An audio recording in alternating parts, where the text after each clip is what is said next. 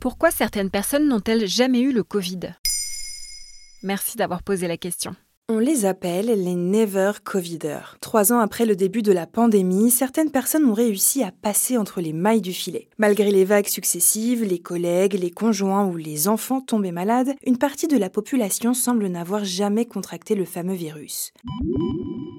Impossible de savoir quelle proportion de la population cela représente, car il n'existe pas de chiffres en la matière. Comme l'explique le virologue Bruno Lina sur le site du Huffington Post en juillet 2022, une partie de la population porteuse du virus n'a jamais été comptabilisée parce qu'elle a été infectée avant la généralisation des tests ou qu'elle n'a pas été testée au bon moment. Les asymptomatiques brouillent aussi les pistes, car comme l'explique le scientifique, il va forcément y avoir des gens qui vont demeurer asymptomatiques et qui auront le sentiment qu'ils n'ont jamais été infectés.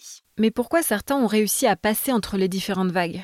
En la matière, rien n'est certain, mais on peut avancer trois hypothèses différentes. La première est celle de l'immunité. On le sait, nous avons tous un système immunitaire qui nous protège des virus et des bactéries. Mais Seulement, nous ne sommes pas tous égaux. En fonction de notre patrimoine génétique, de notre exposition au virus lors de la petite enfance, de notre alimentation, de notre environnement, nous avons un système plus ou moins efficace. Comme le souligne l'ingénieur de recherche au CNRS et vice-présidente de la Société française d'immunologie dans les pages de West France, Nushin Mossadegh Keller, il y a de vraies inégalités qui prennent racine dans les premières années de la vie, période durant laquelle l'exposition à différents pathogènes peut conférer une meilleure immunité sur le long terme. La deuxième hypothèse est celle de l'immunité croisée.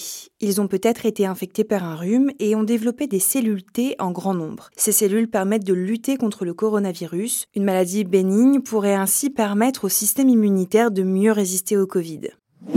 À un moment donné, on a aussi parlé des groupes sanguins. Est-ce que ça a pu jouer? Les différentes études menées sur le sujet semblent montrer que les personnes du groupe sanguin sont moins disposés à contracter le coronavirus. Dès le début de l'épidémie à l'automne 2020, les chercheurs danois indiquaient dans une étude publiée dans Blood Advances que le groupe sanguin O est significativement associé à une sensibilité réduite à l'infection par le SARS-CoV-2. Jacques Lependu, directeur de recherche à l'université de Nantes, explique dans les pages du Figaro. Un consensus se dégage indéniablement, à savoir que les gens du groupe O auraient environ 20% de risque en moins de contracter le virus et ceux du groupe A et AB un risque plutôt plus élevé.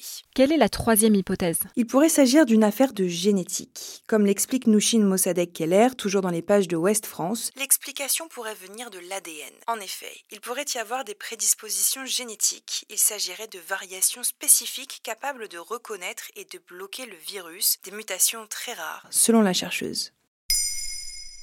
Maintenant, vous savez, un épisode écrit et réalisé par Olivia Villamy. Ce podcast est disponible sur toutes les plateformes audio. Et pour l'écouter sans publicité, rendez-vous sur la chaîne Bababam Plus d'Apple Podcasts.